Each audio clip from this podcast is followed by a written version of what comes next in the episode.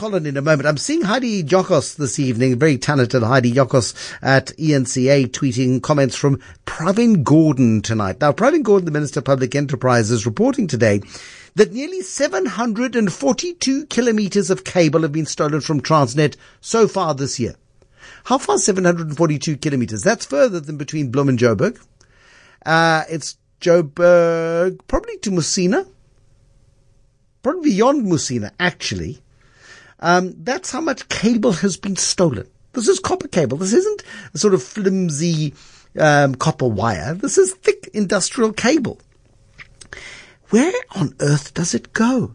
Well, we know that it goes into scrapyards and it gets chopped up and gets put into containers and it gets taken to Transnet ports. This is the great irony and shipped out of the country via the very facility from which it was stolen. Yet we can't get a handle on it.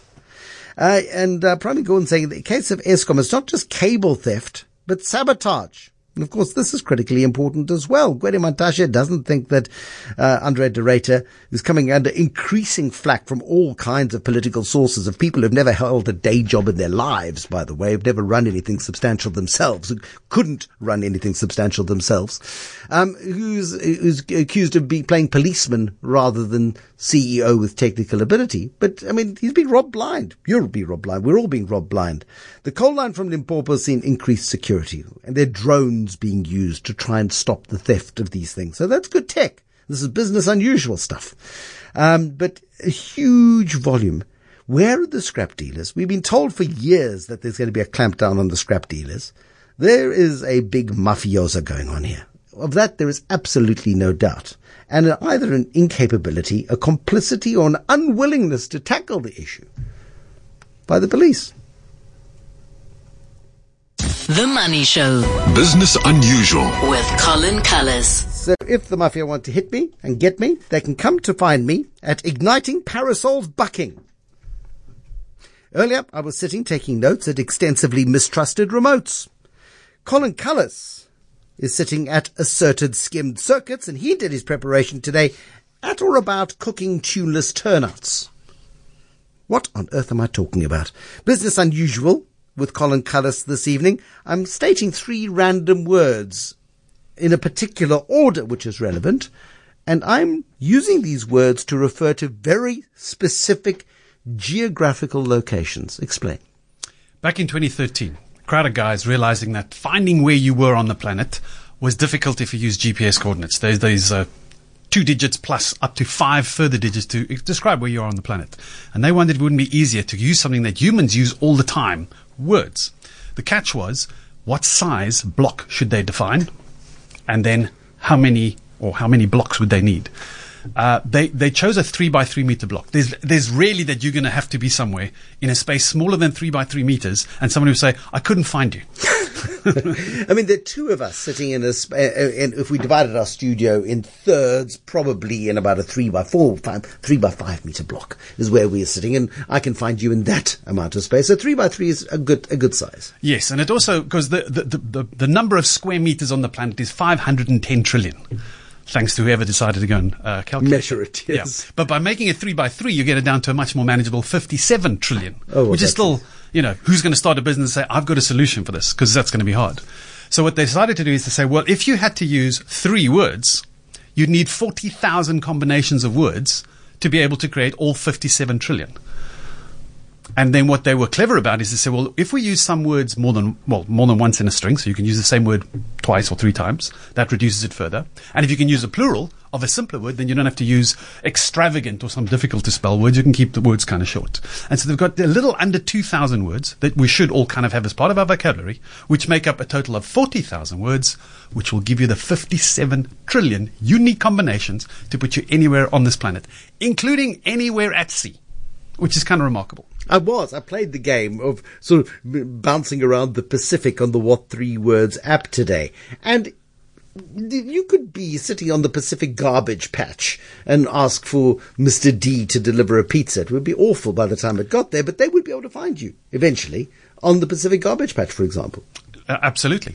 Um, and, and this was the solution they came up with which I think for, for average users uh, is w- way better than somebody having to try and give you, you know, GPS coordinates or even addresses for that matter. And when we did speak about it back in 2016, it was on the back of the IEC uh, having been uh, told by the Constitutional Court that its voter roll will need to be updated to include people's addresses. And so many people live on farms, remote areas, informal settlements, settlements that have got homemade roads, that there is no physical uh, address for, no recognized address. And this is the ideal solution for that because if you say, I'm at Hippopotamus.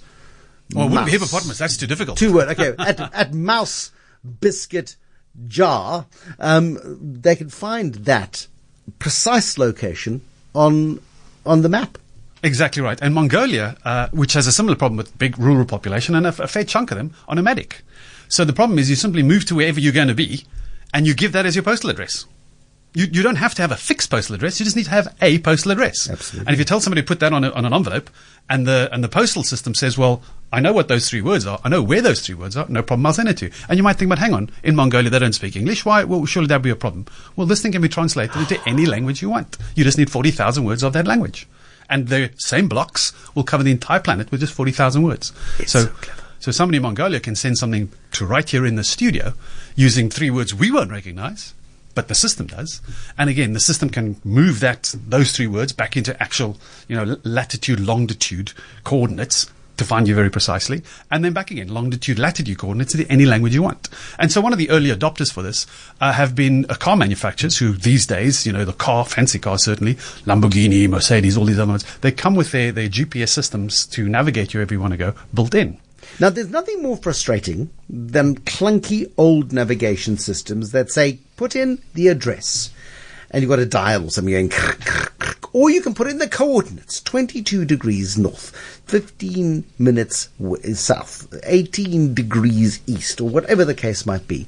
Nobody speaks like that. Nobody uses that language. That is the stuff of Horatio Nelson and the Spanish Armada. I mean, you know, it's kind of outdated. And this stuff, this can, but can this stuff work in the background with us, without us even knowing that it is actually doing the work for us? Uh, well, yes. I mean, you connect it to any service you want, and if that needs to do something, then then it can do it. Uh, some of the emergency services, for example, there is a system uh, that'll allow. Your phone, for example, to transmit that. And that's not a what three words solution, and, and what three words aren't the only ones who have found a solution for this, but they're the proprietary ones. So if you're interested in the business part of things, that's them. Um, and I'm pretty pretty sure you'll see its capabilities added to other ones. So DHL uh, have partnered with them to say our problem is not that we don't know where everybody is. We don't know well enough where everybody is. Because you give somebody an address, like I'll, I'll use our building here. I often tell us, give people our address, and they rock up at the front of our building on Somerset Road, and I need to tell them, no, you need to go to the back of our building, which isn't on a road. It's off another street. Uh, which in itself is a problem because you say, "Oh, where are you on And- Stanford Road or Stanford Street?" And, or and, and it's called, our address is called a square, but it's not really a square. Actually, it's a car park, um, which maybe at some point was a square. Um, and so, yes, it is a bizarre and dreadful address to try and find. Yeah, and similarly, you know, uh, you might have somebody. Uh, I think I used this example the last time. You might saying, "Hey, we're going to go and uh, see you at the stadium to go and watch some other game." Okay, well, the stadium's a big place. Where at the stadium? Oh, go Entrance, to entrance 3B, level 6, um, uh, suite CF.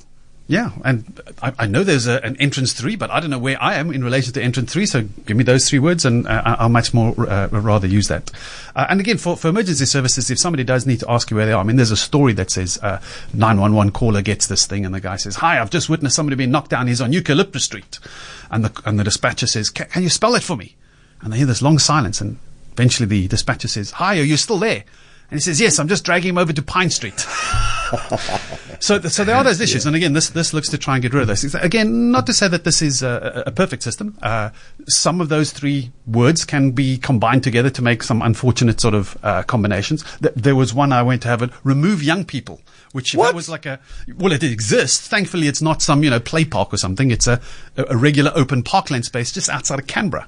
Uh, but there's lots of these sorts of places that, depending on how you read them and, and how useful it is to you, um, like if you're a business, you might want to not want to find some things. I had a look at uh, Donald Trump's Mar-a-Lago, Mar-a-Lago estate, uh, and again, you could probably find some that are very complimentary. But the one I happened to land on was discounts conflicted camera, which. Eh, it kind of makes it makes some sort of sense. And the other the challenge it has, what it was trying to solve was where you are spatially on the ground. But of course, if you're talking about densely packed areas, uh, particularly where you don't have easily addresses, it doesn't say how high in the sky you are. So if you're on floor three or two or twenty-one, that I mean, doesn't. if you're happen. in Manhattan and you live in a tower block, you will have precisely the same three words as the 49 people in the apartments below you if you're on the 50th floor. It is, and so that's why you know it's it's not the only solution. It's a solution that comes with others. So you'll say, "I'm number twenty-seven, uh, or the third floor," uh, and your three words that you are, New York. Solved. Yeah. Uh, and the open uh, uh, version of this, because of course it's a proprietary one, and perhaps another thing just to mention is, and why I'm raising it, they won two awards for innovation earlier this year. They've won three in total since 2013 when they were founded, uh, but they are not profitable yet. They're still looking for people to actually pay to use that API because they make it free for the rest of us. And uh, one of the routes they went is to go and crowdfund that, but not crowdfunding in the way that this is. Oh, I got a product for you, know, the old Kickstarters and that sort of lot. It's a crowd called uh, CrowdCube. And the way they work is like a stock exchange for people who aren't quite ready for formal listings and want to stay private, which I think is quite nice. So you can sell parts of your company to people who want to invest in it. They will own that share of your company until such time you add the list, or somebody else operating on the Crowd Cube platform is looking to say, "Oh, that guy spotted a win. I think that's going to be worth something. I'd like to buy from him." Or you yourself think, "I think my uh, my investment is worth a lot more than it was. I'm going to resell it." A simple one would be like, imagine if Shark Tank could be played by everybody. Imagine. So it's, it's high risk. They tell you, listen, please don't bet your money on anything here that could fail. But there's a lot of businesses now are getting access to funds, and they raised a couple of, they raised five million pounds after looking for one million, which puts them back in the black and allows them to continue operating and see what they can do. So those are the, are the pluses that come from. But there was a, a, a tail ender to that story, which, which you just mentioned, the 700 odd kilometers of cables being stolen from Transnet and a bunch of other places. Uh, well, there is a, a, a drone manufacturer in Stellenbosch that uh, besides just creating drones, and it's not a new thing to try and say, well, let's fly a drone and do it.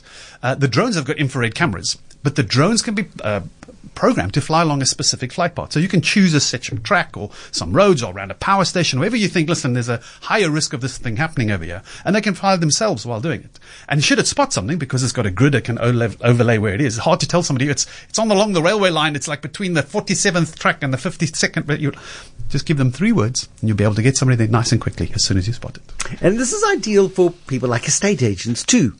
Is and you went and you were so pleased with yourself. You had the the cat that's got the cream look because you put into what three words? Three of the same word. Location, location, location. Is there such a place on earth? Because when you look at property TV shows and stuff, as they say, always say, what's the most important thing about property? Location, location, location. Is there a three square meter patch of earth on this planet called location, location, location? Yes. It is in a part of Finland I can't properly pronounce, but that is probably the most expensive three square meters that there should be on the planet.